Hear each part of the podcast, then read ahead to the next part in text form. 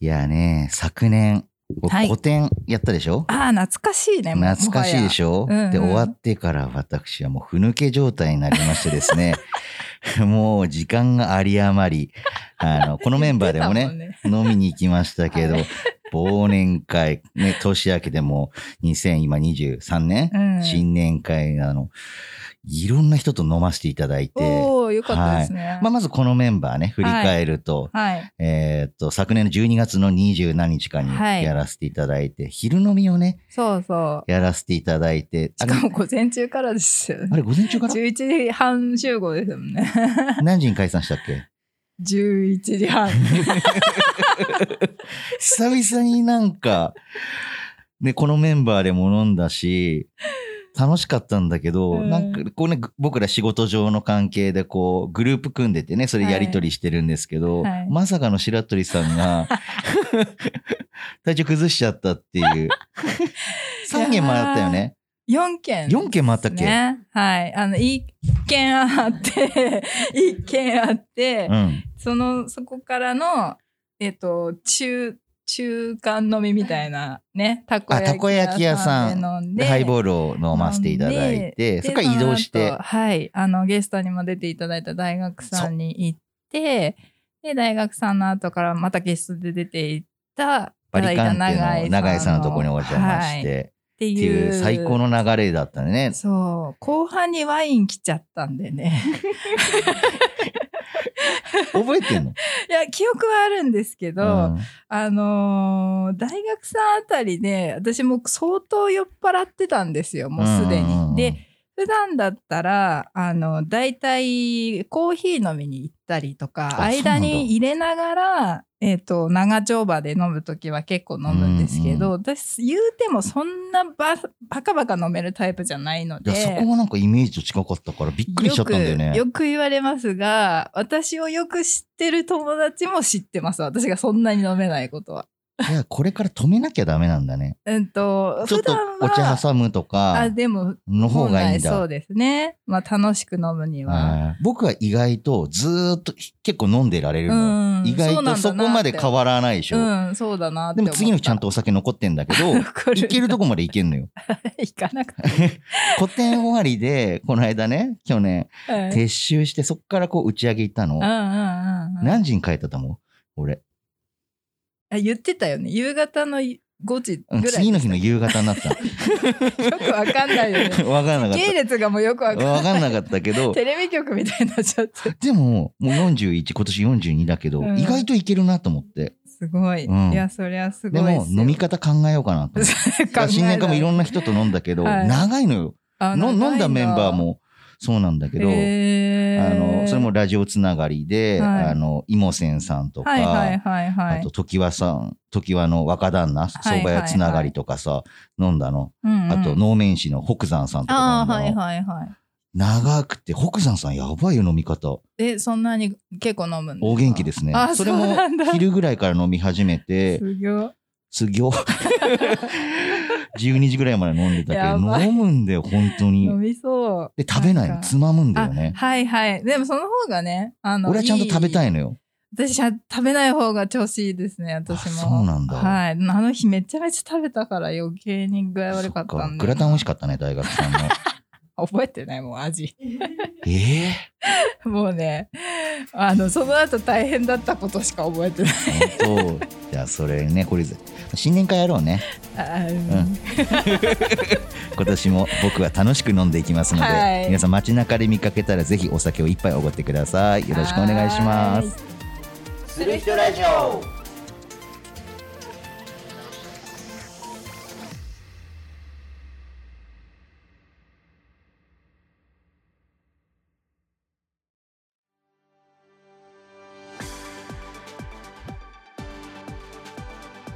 こんにちはケータキャンドルですはい、皆さんこんにちは。アニメ化アーティストのゆいです。この番組は我らが住まい仙台でよく言われる何もない街のふしイメージを払拭すべく本当はこんなに面白いぜ仙台とみんなに言ってもらうためパーソナリティとともに面白おかしくさまざまな価値観から仙台を紹介していくそんな番組でございます。はいはいということで、うん2023年にはい。なりました結構なってますね。そうだいぶ過ぎちゃいましたけれども経っちゃいましたね今回はねはうい、どうぞね今年もする人ラジオよろしくお願いいたしますよろしくお願いいたしますまあちょっと年末我々もバタバタしましたけれど も、えー僕は暇でしたよそう。ともみタイプと白鳥さんがね、 そうなあんおで忙しすそうで。ねちょっと死に物狂いで生き抜いたっていう感じでございましたけれねよどかっも、たよかった生きててくれてありがとはい、う。はい。ちょっとね今年はより一層マイペース配信になっちゃうかなと思うんですけれども、うんまあ、こればっかりのタイミングだからねゲそうなんスですゲよストさんもね含めてね、うんうんうんタイミングだからうん、またね、まあまあまあちょっと新年も始まったことですし、ん番組の内容もちょっとずつまあなんか新しいこともやれたらいいななんて思ってはやれたらいいなぐらいにしよう、うんはい、無理はしない方向ではい、というわけですうんが、まあお正月過ぎてもうすぐ1か月近く経つのかな。うんもうそうだねそうですね今の収録でもう2月になるよってそうですそうですねいうあたりそうでですね明けましておめでとう的なことを言ってるわけですからそうなんだ よ ね本当にや寒くてねそうなんですよいや今日は特に寒いですね寒いよなんかうん10年に一度のなんだっけ、うん、大寒波大寒波が来るようなタイミングで、うんうん僕らはその寒い中うんうん収録しております、そうですね寒い中って言ってもねちゃんとしたところでやってる暖房は効いてます けど、うん寒くはないですけどこのでも部屋外寒いよね今日ねでも私思ったよりあったかい、本当うん、もっとだって私今日この上上にあれですもんモフモフのハーフハーフコートはいハはいーフコはいーはトで腕そのままですけいどあれ 別だなにちょっいいっとつって新日のプロレスラーが羽織ってきそうな やつですよねあれねやつそうやつそうでしょそう舞台映えするようなやつそう着てきたなと思ったかそうらなんですねもうあれも夏夏じゃない冬の定番アイテムなんであそうなんだ私のはいあれ可愛いねでもそねうなんですよもうあれ一着で全然平気だったんであそう私が発熱してるのか知らないです発熱発熱って言ってもあれかよくあ まあごでももういいんじゃないかなねでとも思うけどまあね国もだんだんなんかコロナ対策はちょっと徐々にうん緩和する、緩和してくるような流れだしねもうこれ以上はどうにもならないんでしょうねそうでしょうねこまごまやってもねそうでしょうね無理でキリすよがねないってはいういところなんだとは思いますけども、まあそんな中今年もゆるりとやっていきたいと思いますの でよろしくお願いいたしまねすゆるりとやってるんですけどこれ2回目なんですよしさっきねちょっとうまねく回ってなくてはい結構同じこと今言っててちょっと飽きてるんですけどはいじゃあ進めちゃおうかなはい行きましょうじゃあ今回のねあのゲストさんが来ていらしておりますそうそこよはいエピソード70でご登場いただきました米ぬか酵素ブラ、酵素スッパマシャ、うオーナーの尾形明美さんからご紹介いただきました、シオン代表の佐々木あずささんがご登場でございます、ありがたいね新年一発目で、ねえ本当あにりがたいその尾形んさんからの紹介っていうのもいいよねいい方だと思うね尾形さんも ねねえもうなんかお母さんもうお母さんって言った素晴らしい知り合いのお母さんだったからびっくりしちゃってさ余計にそうなんですほやほーって言いたくなっちゃってね、気になる方はぜひあの尾形さんの回を聞いていたそだうそけうそたうぜひ聞いていらと思たいだまこすう。いう流れで今回のゲストさんいるんだよっていうのもありますんでね、はいそうぜですひぜひはい、ということでね早速始めていきましょう。する人ラジオはひとひとクルーゼミの提供でお送りいたします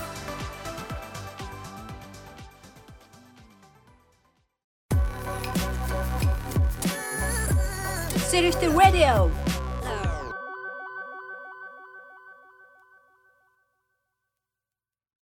それでは早速ご紹介いたしましょう。本日のゲスト、シオン代表の佐々木あずささんです。。よろしくお願いしまよろしくお願いいたします新年一発目、ご来店、ご来店。すすいません忙しい中寒い中ねあありがとうございます、本当に今日は余計に雪が降るかもしれないという中で来ていただきました、どうした急に緊張してきた の僕らも久々の収録で、うんなかなかゲストさんとね、2ヶ月以上喋ってないもんね。最後11月の収録が最後だったんで、結構空いてしまったんで本当に久しぶりですはいたどたどしいですけど、はい、楽しい。や、ま 私もただただしいですけど。たまた。よろしくお願いいたしよろしくおます。願いします。まあ早速なんですけれども、うんちょっと佐々木さんのプロフィールをご紹介させていただいて、ほいほいほいほ少しい。ねその内容から掘り下げたいなと思います。はい、佐々木あずささん、1979年山形県酒田市生まれなんですね。高校卒業後に仙台の美容専門学校へと進学をされてん美容師免許を取得、うんその後23年美容の仕事を続け15年前に独立されてシオンを立ち上げ、うん昼間は出張型の写真撮影を中心とした着付けメイクヘアセットのお仕事をされながらスナックの経営も同時にされてらっしゃいます、でスナックは昨年の12月で丸9年という長ことでねくやられてるんですね。はいすごい大先輩ですよ私あ、そうだ、から業しても界的には。はい私も本業が美容師なのあ、スナックの方じゃなくて。じゃないそう、美容師なんですよ。 え、だってメイクって書いてありますもんそうね。です、はい、一応最先輩だ。そうです先輩です今ね、こうですみたいな言い方で、こうですみたいな言い方で、そうですって言われても困るんだけど。ゴーです。そうですそうです。はい。 そうなんですよ。だから、あのープロフィールいただいた時に、はいどこの美容学校だろうと思ってそしたら中リビあそうです出身中リビですだなはいと思って仙台だと中リビか千里美あかあ、そっうかんそっか。が一番大きいとこなんですけど私の時その二つしかなかったような気がしますそ。うなんですうね、んその後ぐらいですもんね美容師ブームでそうですね。ヘアメイクあとあかカ。リスマ美容師。うそうそうそうんキムタクだそうそうそうビューティフルラライイフフのそうあとん懐かしいですね。あの、シーザーケース憧れて買いま した。あ広げるやつですね、広げるやつあのくるくるするやつそうですよね。あれワゴン一個使われるからね。ねえすごい邪魔くさい。全然わプロの話だそし。て材料屋さんも売りたくてうんうん。そうかそうか仕入れるんですよ。ええ、それを流行りに。そうかそうか便乗して。便乗してえみんな買いますもんね。やっぱそうです。ね。えそうなんだ、憧れるんだやね。っぱり、私三種類買いました、。色。結構買ってるっすね。そんなそうなんです。憧憧れが強すぎるじゃないれでがす強すぎて。すごいああ、キムタク持ってるみたいな。か。まんまとってやつですね。すごいですね。えでも二十三年間は普通に美容室で働いてたんですか。うん、間間があって、サロンワークは合計で6年くらいしかしてなくて、で、カットも苦手、うんなんならちょっと、まあ、カラーも苦手。ほうほうほう。面白いですね。で、ちょっと興味があったのがブライダルと着付けだったので、そっちにスイッチ切り替えて、なるほど。でもえそっちに切り替えて、うんそっちの業界になんか会社に入ったってことですか。一回そうですね、。夜のお姉さんたちのヘアメイクルームに入はって、はいはいはいはい。でまあ、早くこうセットできるうんうんうんううん。んうん。のをこう取得してっていううのがこういうーんあこういうふうにやるんだなはいみたいはいなはいはいのをちょっと見てて盗んで、へえでそれからあのあの仙台各地の結婚式場とかやってる某ホテルさんでこう入らせていただいて。なるほどなるほどヘアセット業務とかメイクとかあと着付けとかで、うーんはいうんうん、あそういうオールマイティーだでも。ねまたね大変ですもんねなんか時間との勝負そうですよね花嫁さんだとなんかお色直し9分でセットしてとかって九分で9分きるんですか。まあやらなきゃダメなんですね。やらなきゃダメで、まあまあ私師匠のことを鬼軍曹と呼んでるんですけど 鬼軍曹と応募すって言って その鬼軍曹が後ろで3分とか怖っ。あと何分あと何分って言われる、ええ。 3分みたいな嘘でしょみたい嘘でしょみたいな時間解けますよねなんかもう本当にもう腹上がるのかな上がるのかなみたいでな感すよねじで、うん、すごいな、やっぱプロだな。ねでその後もうご自分で独立されて、はいでえっ、とあれなんですもんね店舗を持たずにそうですそうです完全出張型で、え写真撮影を中心写真撮影とそうですねあのカメラマンさんうんうんお願いしてうん一人にしかお願いしてないんですけど、はいえ。大体は。えであのー音楽さんも言ってたようえ。に、うん熊野那智神社さんでうんうんうん婚礼やらせていただいてたりとか、うんあと成人式の前撮り後撮り、はい あと七五三だったりとか、はい勝手にこうプラン作って宮司さんに「これちょっといい?」っていう「いいですよ」っていう勝手にプラン作ってちょっとズブズブですそうね。そういう感じなんだええ面白い。えでもこの二人とちょっと似てない仕事のやりそうです方。ね。んうちらもそうですね。なんか私は一応店舗があるので、うんうんじ自宅に構えてるので、今年からその店舗もなんかできたって言ったらいいですかね。おーあそうなんですかそうなんですねあのやっぱり卒業式のシーズンだと一人暮らしの女の子が多くて。あーお家に来られるのはちょっとっていそっかそっうか方もいらしてうんうんなのでその方たちのためにどっか着替えるところないかなっていうのもええはういんうん場所借りて、はい、場所借りて駐車場5台無料です。あすごいあほんとそんなにそうです結構大きいとこ結構大きいところ で大すきねく。はないんですよ駐車場が広いだけで、へー急に 有り余ってますね。 うん無駄に いいこと ですけでどすね。ね。車社会ですからね。 ねそう ですね。いや、宮城そうですもんね。そうですね。駐車場ないとねう、んうんうん。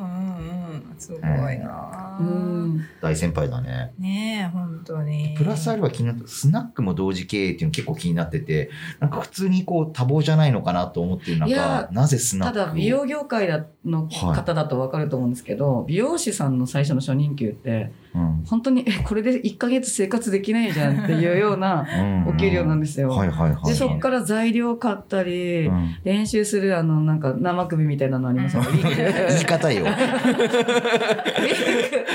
ィッグ買わなきゃいけな くて、そのウィッグも高いやつだと高いじゃないです高か。いそうなんだ今値段上がってますしねね。えへえあの当時安くてもう1900円っていうのがあって、うん安くても安くて、うんでその1900円買うと結構髪スカスカだったりとかしあて、ー練習ならない練習にならないので、うんやっぱりちょっと高いの、うんへーそうするとやっぱ必然とうん夜のアルバイトっていうのあそういをうことかこうんなるほどね。うしてるうちにこう自分でやっても楽しそうだなってういんう。はいはいはいはい、うんうんえーまあなんか美容師とうんスナックとか、そのなんだろう水水商売って言われうたん企画がちょっと悪いですうんけうど、んうん、似てますもんねなんかあのあー似てるかもホステスさんとそうですね華やかであって華やかでないみたいあーなそういう意味んだ接ん客業なんだけど、うんうなんかこうメンタル的なコントロールをお客様のためにしてあげるみたいなうん分野でも近しいですし、なんか私は美容師って精神科と一にか近いものをななんとなくわかります、へー髪の毛切って気分変わるじゃないですか確かにうん髪の色も変わっても気分変わるしそうそううんでやっぱいかにその人の求めるものとか、内面的な部分をこう拾い上げるかみたいな、うんうんうとんこの要素が大きいからなんか技術だけじゃないじゃないですか。うんうんうんっていうのを考えると結構その美容師辞めてその夜のお仕事に行く人たちも多いし、あそうなんだ うんへーでも皆さ んが思ってるようなスナックではないんですよねあうちはえどういうことですかあのデブとブスとババアしかいないですよめちゃくちゃ楽しそうじゃないですか最初のデブで俺悪口言われてるのかと心配になりましたけど 自分腐ってきてなんか国務庁3000件飲食店あるって言われてるんですけど、そんなにあるんだみんななんかこう背筋ピンとして、うんうんうんなんかちょっと斜めになって、うんなんか今日はゴルフだったんですかみたいな会話をする綺麗どころが多いじゃないですか。うんもはいはいはうい一軒くらい汚い店あってもいいんじゃないかな。面白いですね。ね、奥様たちも安心して、あ、じゃあシオンだったらいいよって言ってくれるようあそういうことな、かうん、ところがよくいいなって自分で思って て、最初のコンセプトがそれなんですね。最初はちゃんと綺麗な格好してました。最初は。ど、どうしたら崩れるんですかなんかこう、なんだろう、あの、常連さんうがんだんだん転勤してったもんだから、うんうんちょっとなんかスイッチ切り替えないと、うん。うんうんうん。もう無理かもしれないって思って、うん新規のお客様っていう部分で。うんっていう時にでもうちはなんか接待する店じゃないから接待で来ないでみたい な方がちょっとなんかみんな年齢層関係なく来れるのか なって思って、へそういうふうにしました。いや面白そうだな。へーそれで今9年9年ねですやよ、りは続い、けてるんですもんね、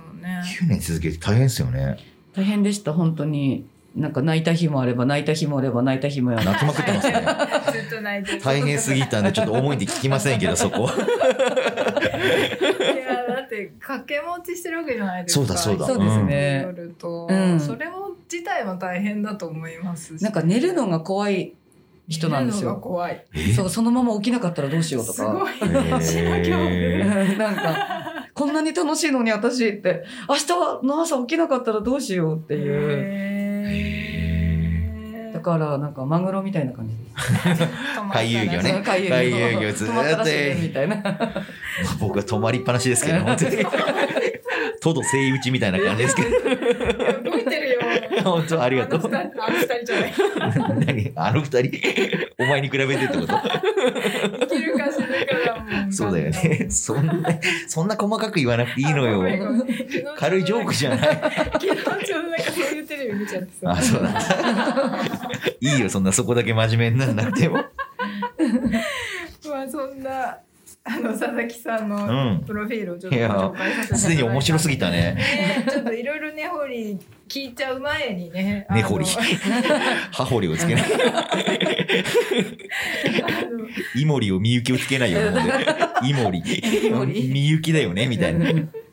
さあさあ行こうよ は。いはいはいまあねあのより佐々木さん自身をこううんうん掘り下げていきたいと思いますので、いつものコーナーに入りたいと思います。はいはい、じゃあケタさんタイトルコールお願いします。はい。言うは何をする人ぞ。はい、このコーナーは事前にゲストさんから挙げていただいた自分といえばの3つのテーマに沿って、ゲストさんのことを紐解いていきましょうというコーナーでございます。はい、では早速、佐々木さんの自分といえばの3つのワードは、1、見えないところこそ丁寧に、2、プライドを捨てるプライドを持つ、おー3、新日本プロレス、棚橋宏さん。おお。これは初めてですね。プロレスラーの方のお名前が上がったのそうはで。すね、しかも自分を語る上でのぬうん抜かせない、抜かせないですこれ相当大きいですね。すごいいや気になるな。三つ目気になるけねど。まずは1個目から一つ目のまずは見えないところこそ丁寧に、はいまずこれを挙げていただいたのはどういったことでしょうかえっとですね、あの、まあ、着付け業務をしていく中、さっきもちょっと言った鬼 軍曹、出た。出ましたね、鬼軍曹なんですけど、うん。あの、見えないところを丁寧にするから、綺麗な着付けが仕上がるんだよっていうふうに、ずーっと隣でずーっと言われ続けてきて、ねで、なんか、ある日、急ぎすぎてて、見えないところをおろそかにしたんですよ。だかはいはいはらやっぱ表に響くんですよね。うんでしっくりこなくて余計時間かかるしもう一回やり直したみもうたい一な。回やり直したくてもあ、もう時もう間。時間もなあいーでご婚礼だったのにそのまま出しちゃったっていうあー後悔が後悔しかなくてあーねえもうなんかやりきった感より、うんうんうんもうはあっていうやってしまっやたっっててしまった申し訳ないなーって申し訳なかったなっていう、その気持ちでいっぱいになって。うんうんでやっぱり見えないところこそ丁寧にしないと表に響くんだなっていう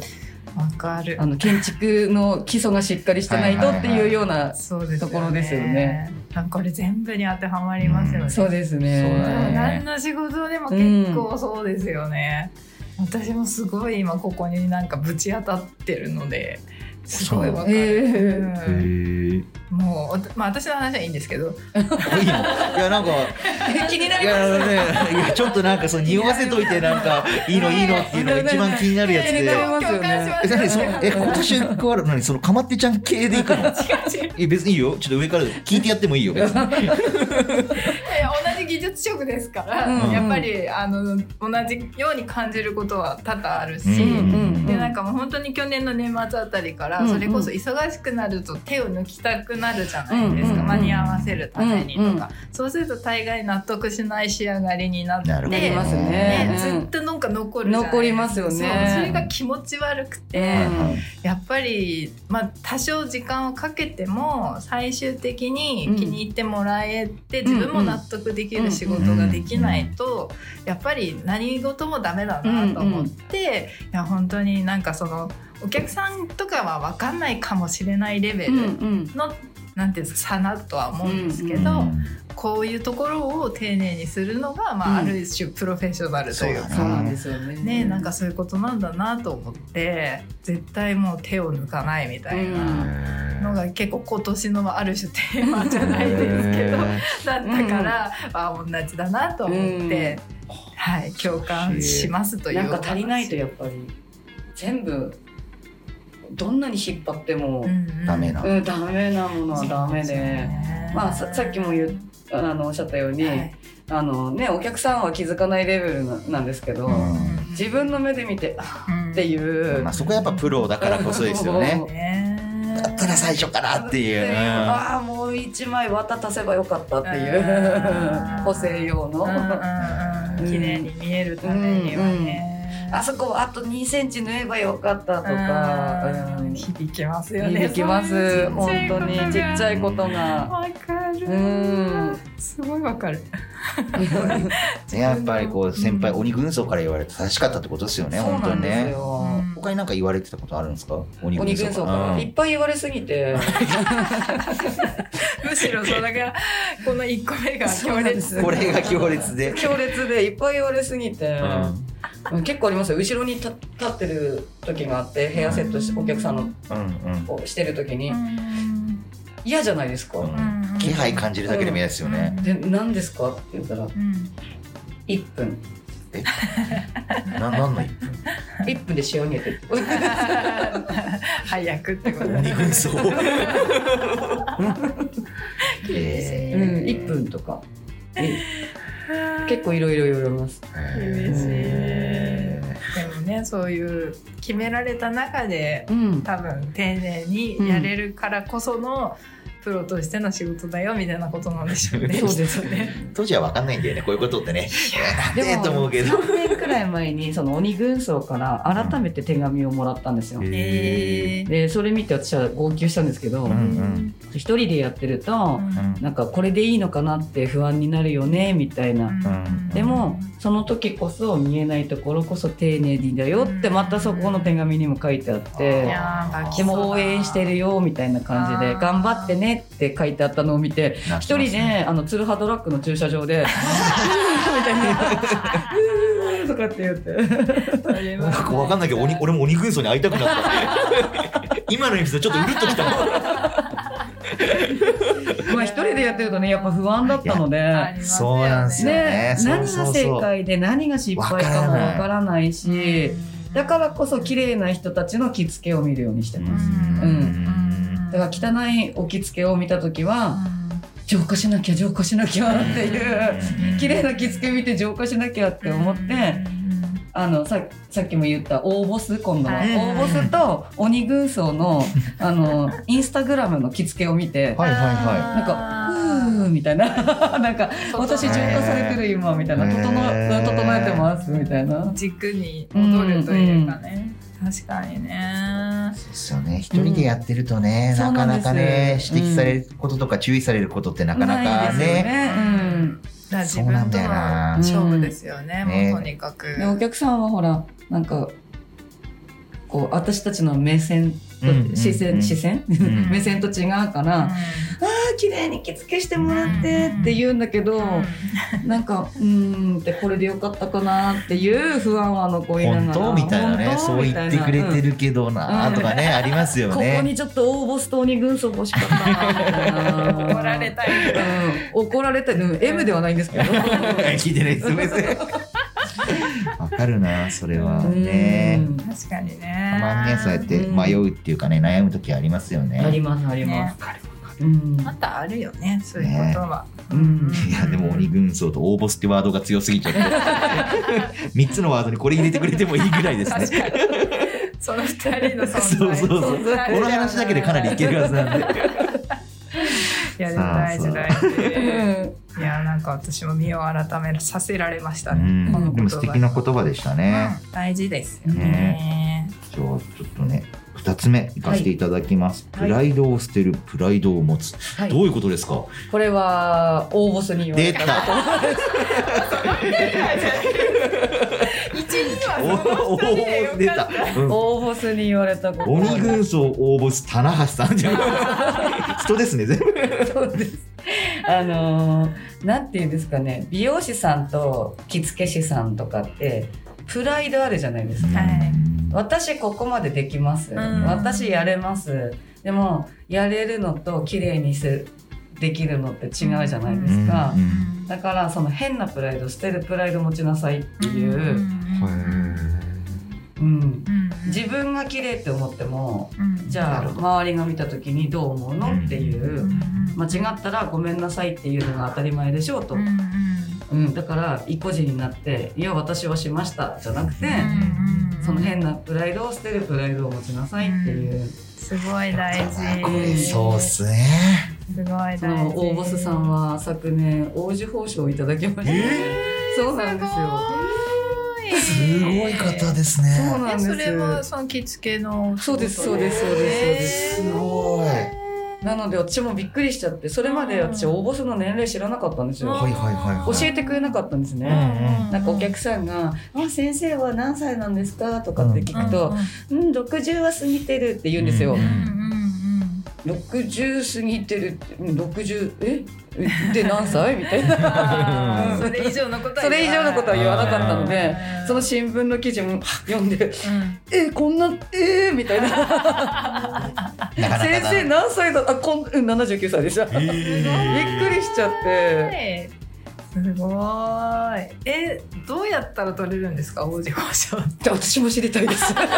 何基準なんだろうねああえいうでのもってね先生が言うには私は普通にお着付けしてただけだよって言うんです。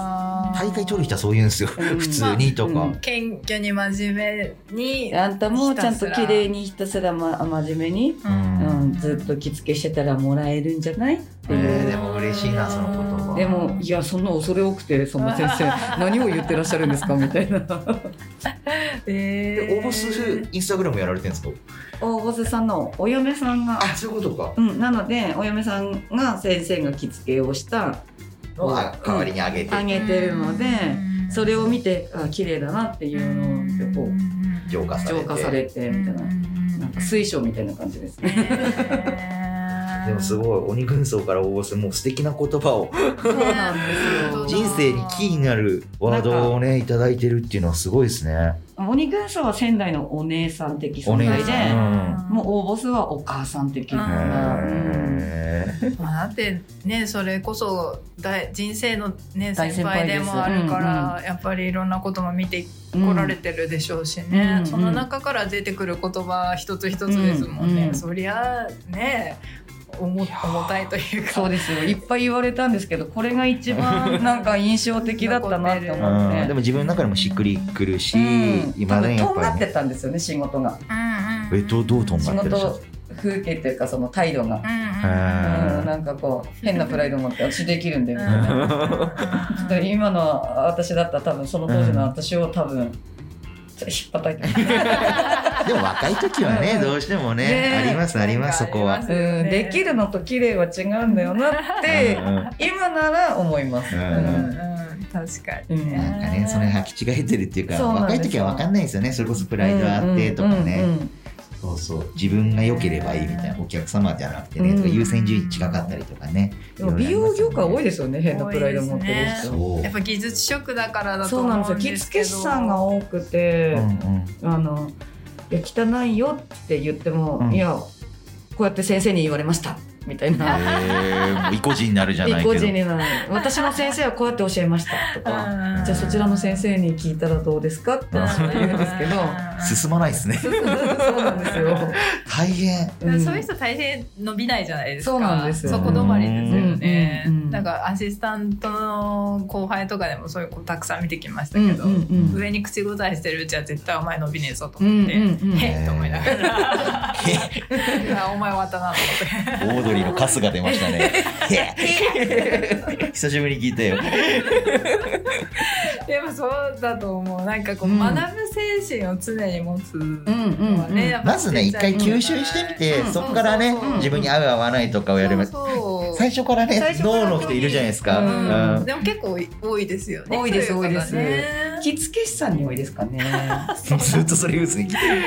きさに多いんですねそうなんですよなんかあの今着付けも国家試験になってて、そうなんそうなんですよ国家試験用にこう指導とかしたりとかも、うんあの個別でしてたりとかすると、いや私の先生こうでした私の先生こうじゃあそちらの先生から聞いたらいいんじゃないですかっ合格できないですねていう へだから一回なんかこうピノキオになってる鼻を根元からちょっとボ キッと折ってねーやってやんないとダメですよやねってあげないと自ら嫌な役やらないとんなんかもう全然ダメなのでもでねそれでもダメな時はもうごめんなさいって私そういう技量持ってないのでうん他の先生に習ってくださいって言います。うううんんんまあねそっちの方が早いですもんそうねうんそうです。だったら他でそりゃそうちょだっと。内心ちょっと「へっ!」って思いながら2回目のカスが出ま した流行ってきたね白ちゃんよかった ね、心の数がうん、心のカスが出たね心のカス がそれ心のカスが面白いね、あえると。でもこれも確かになんか人生におけるすごい大事な言葉だなと思う。なんねかプライドって私は持たない方がいいと思ってて。ーうんそのへープロとしてそのなんだろう立場から言えることを言ってあげる、うんうんうんその人のためうんにとかっていう、そのそのいうプライドは大事だと思うんですけど、うん基本的には何でもいらないかなと思ってて、うんほうほうほとんど無駄ですよね。たなだるほどねただの壁にしかならないから、なんか全部柔軟に吸収できるなんかうんうんスポンジ状の方がなんか人生楽しいし。そうなんか損するなって思っちゃううんその変なプライはドいが。はいはういんはうんうんねうんその何かを学ぶ機会をそこで止めちゃってますもんね。そうなんですよね。ね角取った方がね、え。うんうんいね丸くなって丸ねくなってうんなんてね、いいんですけどね。いい話、ちょっとお酒飲みたくなってきた な。いいいいな、この二人のままいいです ね。 うん。いやいやいさあさあさや。さあ一番気になるワードが、あ、はい ね、そう、応募そのお話から三つ目変わりま。す。はい。新日本プロレスの棚橋選手ということで、で、本当に。これはなぜ？一番最初は小学校2年生の時に、はい。う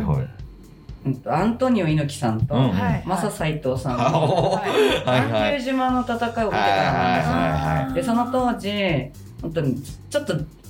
ちゃい頃から女子が苦手でう、ん。うんイカちゃん人形とかで遊べなかったんではすよ。いはいはいはいはい。であとなんか何々ちゃんとなんか仲良くしたら絶好ねみたいなあー女子特有の女子特有のあれがちょっと苦手であずっとなんかこういとことかうんも男の子が多かったせいか、うんうんー。筋肉マン化食もずっと遊 あんでー 筋消し懐かなしいるほど。ううんんうん。でわかるかな初めて買ってもらったあのおもちゃは、記憶に自分の記憶に残ってるおもちゃは仮面ライダーの変身ベルト、ええ、男の子ですね。そまうなさんでにす。よまさに男の子で。うんでその中小学校2年生の時にその巌流島の戦いを見 てマササイトさんが入場してきた時うにんやっばい角ないバッファローマン出てきたって 思ってでそこからちょっとロックオンしちゃってあそうか、筋肉マンも入ってるから。そうなんですよ。ね、そうですよね。プロレスも入りやすいですそもんうね。でそれでなんかそこううだね石の上でパイルドライバーしてるのに血も出てなければ死んでもないと思ってすごい。本当の超人じゃんとかって思って超人。でそこからハマって。へで全日本女子プロレスにハマりうんクラッシュギャルズさを得てみたいはないはいはいいねおばあちゃんの部屋にしかないベッドをリングで見 立て妹にラリアットかまし すごい。でその当たった場所が鼻で鼻血を出してしまって、でそこからプロレス禁止令が出て見てもダメって言われー。見ててもダメだったんですか。影響されるから。そうなんですよなんだけどもじいちゃんの小物入れからあの昔の肌色の,、うんあの片耳しかないイヤホンが入ってて、うん肌色の。うんであの赤いこうこうつ まむテレビにばあちゃんの部屋に行ってうん毛布かけてかけてそう青少年が夜中のちょっとねいかがましい番組を見るための光そうそう光が漏れないように光が漏れないようにね。ねそれでイヤホンさしほんとこ下う質かけでクラッシュギャルズを見てたんですよ。で見つかりました。見つかやっぱ見つかったんですか結局見つかるんですけど、でそれを経て一時期見ない時期がやっぱりやっぱ空いたんですね思春期の時んにへ中ー小学校6年生からうん中3くらいまではなんか何プロレスってみたいなへなんーかちょっとカッコつけてた自分もいたんですよはいはいはい本当は見たくてどうしようもない好きを封印してたそこのはプライドあったんですね。変なプライドあったんですよで高校生になった時にうんお付き合いした人が、うんその当時の彼氏がなんかプロレス好きなお、人で、えこれはいけると思って んでこうテレビで放送してた時だったので、でもその終わった後に喧嘩になるっていうか なんかあそこでさみたいな何々がさみたいななんか技決めねえからさってうるせえよなんて言ったくらいでして 男同士の好き同士の会話じゃないです か。でへーまた間空いてまた空いたんですかうん、で20代後半の時に2009年の1月4日の東京ドーム棚橋選手とうん武藤敬司選手おの戦いい試合うや。ん、その時に本当は棚橋さん大嫌いだったんですよ。えなんでですかえプロレスにチャラいのなんあてそいういうこらとねえよってずっと思っでてもていますよね、そういう人いるうんんですずね。っと思ってたのに、うんうんなんか開始20分くらい15分かな、15分20分くらいでいや棚勝ってもいいかなみたいな、へーそうそれまでずっと武藤さん好きだったのに、うん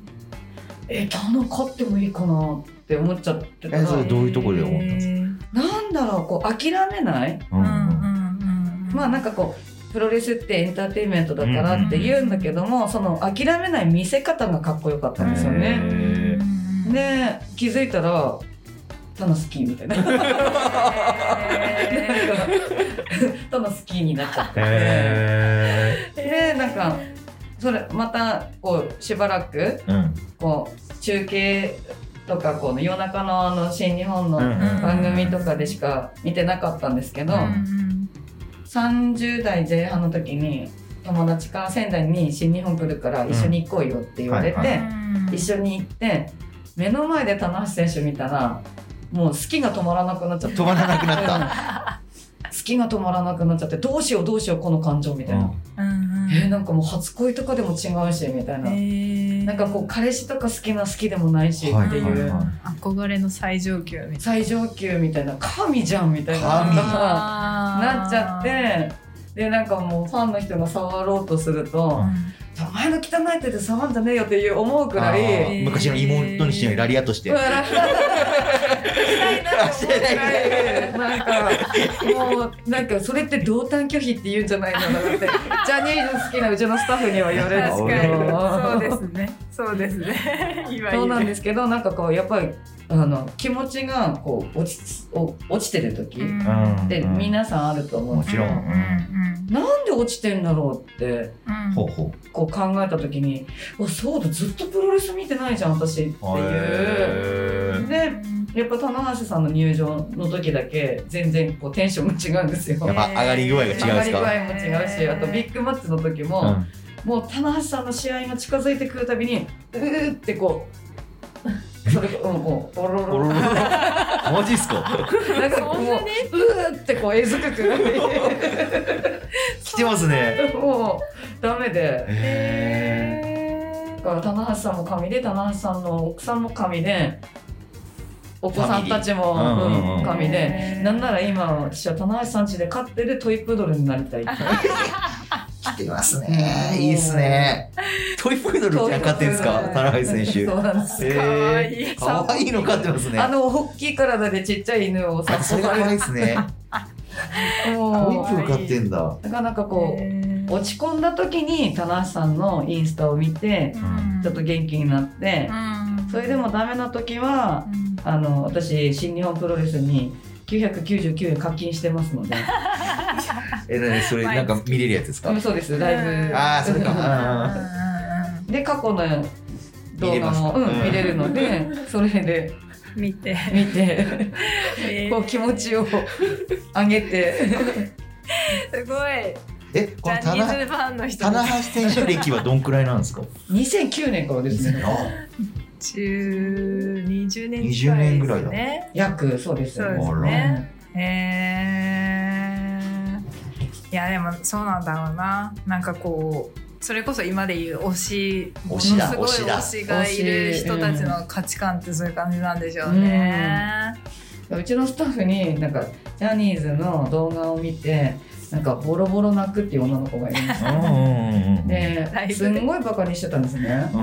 なんか「何泣いてんのそんな」みはたいいはいはいはいななんか「だって解散しちゃうんですよ」とかって言って泣いうんはいはいはい泣いてるのを見ててバカににしてたくせに自分この間のグレートムートファイナルをアベマで視聴してて同じ状況だったわけ ですよ一緒だった。一緒だったみたいなあれ、高橋選手って今、40何歳だっ私の3つ上くらいですかねけ中ぐらいか。 47なあ、そんぐらいか。あへ結構え上なんですね。うん若く見えますよね。 46かな46うか。ん大変じゃないですか、最近。なんか、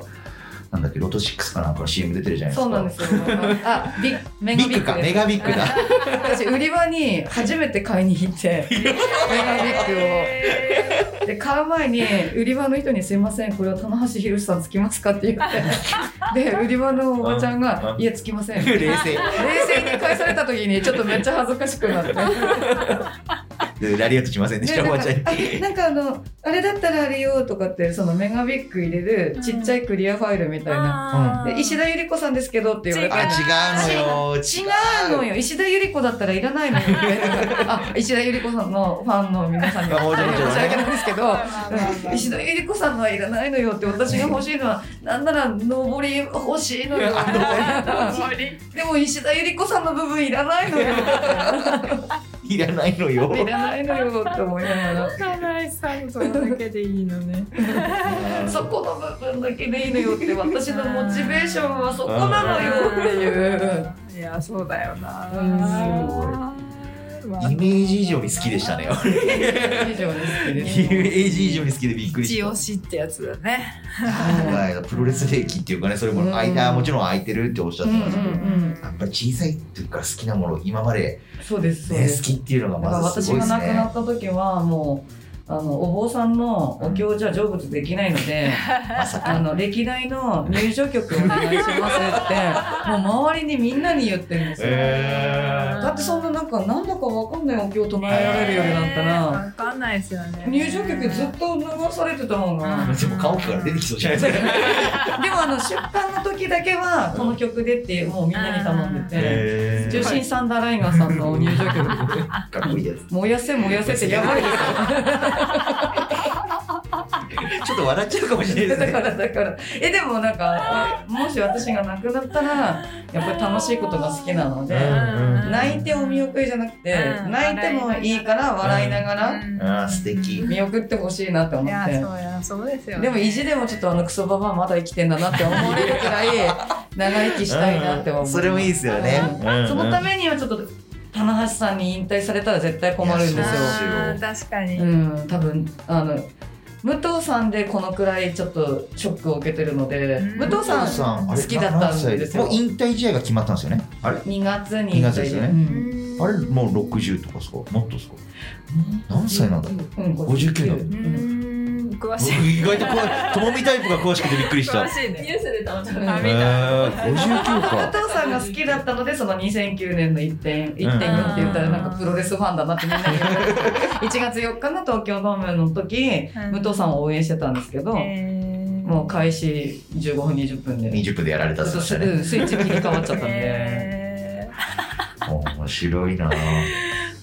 いやでもーこれほどショック受けてんだから、花が引退ってなったら多分きっと私生きていけないんじゃないかなと思って、相当ショック当分元気でないかもしそれこら辺で廃人になってるの見つけたらちょっと声かけてください了解ですほっとけないです本当に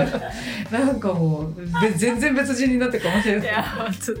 でももうちょっとできますよまだ47だと結構長いですもんねでもなんか人によるのか足がもう多分ああーそうなんですかそうなんですよ膝が悪いのであああー職大業変だで膝すかねうんね大変だよね体使うからね。えだからちょっといつまでなのかなってドキドキしうながらーんえ永遠には無理ですもんね。まあねでも永遠にやってほしいですファンとしてはねうんリングにはちゃんと上がってねそうリングの上の棚橋さんが一番かっこいいと思う。うーん面白い面白いそれ は生きがいだわ確かにこれがないと自分じゃないうん、自分じゃないですね、多うん分。多分廃人になります。凝縮してたなでも、うんでもいいよねなんかこう潤いですよねうん自分の中でねやっぱね、うんそうそうそうそえうーそ素敵うだったななんか今時代的にそのなんだろうないわゆる前だったらオタクとか言われうんうんてうんうんこう毛嫌いされてたジャンジャンルというか行為うんうんが今その推しにとかうんうん推しに貢いでとかっていうなんか一つの流行になってるじゃないですうかんうん。だからその年齢問わずその自分の推しを作るっていうこと自体が、みんなこう公にできるようになった時代だと思うんですよね。でなんかもうそれがあるだけで毎日がこう楽しいっていうのはすごいいいことだと思うし。うんなんかそれが公に言えるで、うんみんな違くても全然いいみたいな、うんうんうんなんかそれはいい時代になったなって私すごい思ってて、うんうんやっぱこういう自分を語る上でさこの人は外せないみたいなのがあるっていうのはいや素敵ね、なことだよね、うん、すごい潤いだよねっていうまとめうんなんかすごいね今年は違うねしっかりされてるねしっかりしてるんそうですいやかびっくりした変わった人が変わったよういにやいやいやいやいやなんか去年吐き出しちゃったのかなもしかしたら いろいろと物理的に物理的に ねいやでもそうなんだろうなと思って。お仕事もねしっかり頑張ってこう細かいところにも気を使いながそうら学ぶ精神を毎日も持ち続けて疲れた時の棚橋さんでそう潤いをもらってっていういいですね。いやーなんか佐々木さんのこう人柄がねうん出てたなっていうところで、これ多分ラジオ聞いてくれた人スナック行きたくなったん じゃないでも、うん、来てくれるのはすごい嬉しいんですけど、うん本当に普通のスナックだと思って来ないでくださいってそこが気になるんですよ ねいうあの愛想笑いもできないババアと酔っうおー払うとやばいババアとあとブスとデブとっていうう。ん最高っすね面 白そ面白そう。でもいいですね笑った時にラッキーって思えるくらいの方だとちょうどいいかもしれない、へーそのあの笑わないババアが笑った時にうんうんめっちゃラッキーじゃね俺って思えるくらいの人だったらうんういいかもしれない。笑わないババアは気になりますねそこはうん笑わないババ早打ちをね笑わせるために確かに。いやー面白かった面白い。 ありがとうございます本当にありがとうございます。うんうんでも全部もうなんかお話をこうなんかき聞き尽くしたというか、まあなんかこれだけでもすごい佐々木さんってあ こういう方なんだなってすごいよく分かったなと思って、 ありがとうございます。すごい楽しかった。ファンになっちゃったありがとうございます。はい、ありがとうございます。ありがとうございますありがとうございす。ではですね、最後なんですけれども、はい、えーこの番組なんですが次のゲストさんを、はいえー佐々木さんの方からご紹介いただきたいなと思いまして、ぜひご紹介をおはい願いいたします。はい、私がご紹介するのは佐藤彩さん。はいえっと。手相占いと数秘の占いをやってる方です。えーはい面白そう。絶対女子は好きですよね。そうですね。でも最近男性もね、なんか手相とか、見る。結見て構もらったことないですあ、そうなんだ。見てもらったらいいよ。あ、見てもらってください。あドキドキす るあと数秘も結構聞いてると、私はやってもらったことがないんですけうど。ん当たってんじゃないって思う感じですかね。へー面白そう。まあ、ありがとう。まさにその通りじゃんっていうへー不思議ですなんか。えー、なんか面白そう、うんね、楽しみ。ありがとうございますあり素敵ながと方うごをまざたいます紹介していただいて、じゃあちょっと引き続き連絡をね、うんはいやって、はい、いきたいと思います、ありがとうございあまりがす。とうございますということで、今回のゲストはシオン代表の佐々木あずささんでした。佐々木さん、ありがとうございました。ありがとうございましありがとうございま。たした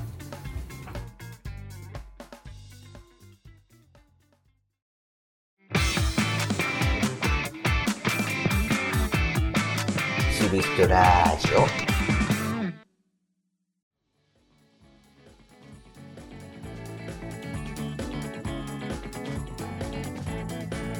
はいエンディングですエンディングでーす。楽しすぎたこ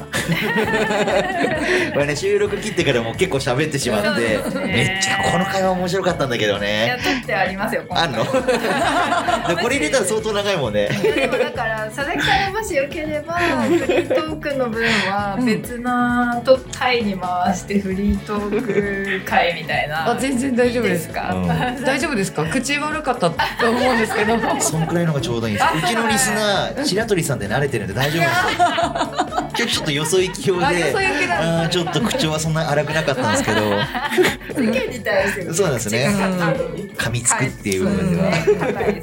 ひぜひ聞いていただきたいよね。ね、なんかそっちはそっちでちょっと前から言うそういう話はちょいちょいあったじゃないですかフリーそトうだそうだークというか裏話的なね、うん回の方のもなんかいいよねちょっとラフな感じでねっていう方が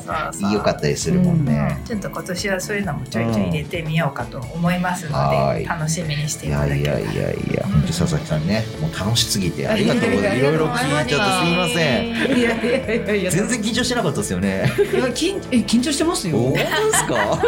うんでもた棚橋選手のように噛まないよ うに噛むんですか？噛みます噛みますあ、そうなだかんらですか喋。らせないでっていつも思うのへー大丈夫ですよ流暢にちゃんと喋れてましたよ。楽しか った。ね本当にありいがやありがとうございますいろいろ聞かせて私も楽しあよかったはいとうございます。そう言っていただけるのがあねり。がとうございます。ではねちょっとエンディングでございますので、うんいつものお知らせに入る前にちどょうっしとた我らがともみタイプからですねおうお知らせがありますので言ともみタイプに言ってもらおうかな。ってもらおうかな。なんかこあんんの？な感じでなんかあんのか な？です皆さん今年もよろしくお願いしますともみタイ プです校内放送みたい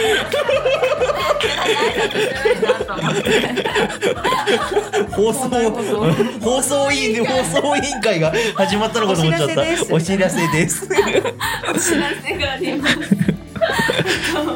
えっとですねん私ともみタイプがですね個展をあらすることになりまして、うんよえー待って ありがとうございますありがとうございますえっ、と個展の名前が見る文字書く文字という、うん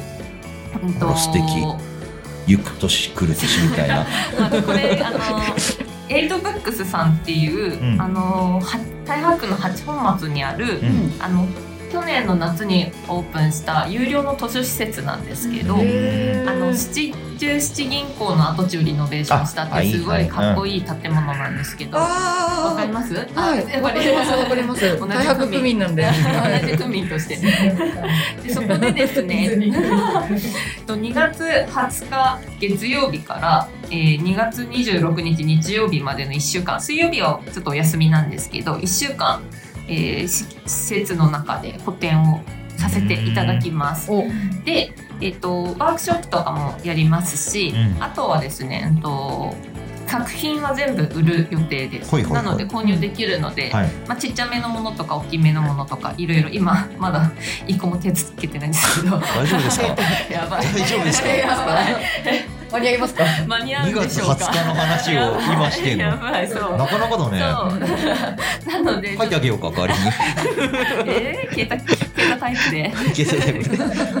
というわけで、えっと、1週間個展やりますので、ぜひよろしければお越しいただきたいと思います私のインスタとかあとウェブサイトにも詳細が載ってますのでぜひそちらの方ご覧くださいはいおお知らせ終わ ります放送委員会のともみタイプさんありがとうございます。ぜひね皆さん期間も結構長いんではい、ぜひお時間作っていただいて、ちょっと入りが本当面白かったんで。委員会からお知らせです。リーク全員して。バカにした言い方やめなさい。大人になったと思ったのに。リーク全員して。そっかそっか。給食の時に流れるそうそうそうそうそう。懐かしい。はい、ありがとうございます。ぜひチェックしてあげてください。はいはい、では、えー、する人ラジオの方のお知らせもさせていただきます。この番組ではリスナーの方からの番組へのご意見のご感想の投稿なども募集しております。する、えーメッセージはすべてする人ラジオのメールアドレスの方にお送りください。メールアドレスはするひとラジオアットマーク gmail.com するひとラジオアットマーク gmail.com になります。はいするひとラジオは各種ポッドキャストアプリひとひと YouTube チャンネルひとチューブにて配信をしております、現在ですね、まあ、月1回ぐらいの放送にちょっとなっちゃってるんですがそうだね、まあ、フリートークもちょっと入れる予定にしていきたいので、もうちょっとだけ増えるかもしれませかもん、ねうんはいえー、大体週末の夜のね8時っていうのだけは決めておりますので、あの全てのお知らせなんですけれども、えー、と人々の SNS インスタグラム、えー、とあとはツイッターツイッター、うん、はい、あとホームページの方なんかでもあの配信される際はお知らせを配信して配信、はい、投稿しておりますので、えーそちらを、まあ、登録いただきますとより分かりやすいかなそとうだねスムーズにね、思いますので、ぜひそちらの登録もお願いいたします。お願いします詳しい情報はひとひとのホームページをぜひご確認ください。はいよろしくお願いいたしますはい、ということで今回はここまであ。久しぶりだねそうですせーね。の言っちゃっていいはい、あのぜひせーのっつったらみんなで、ねまたねって言うんで、あ、裏話をここでしなくていいん だけど。新年一発目のまたねだからね。はいい、きます。は いいきます。恥ずかしいけど。せーの。またねつるひとラジオはひとひとクルーゼミの提供でお送りいたしました。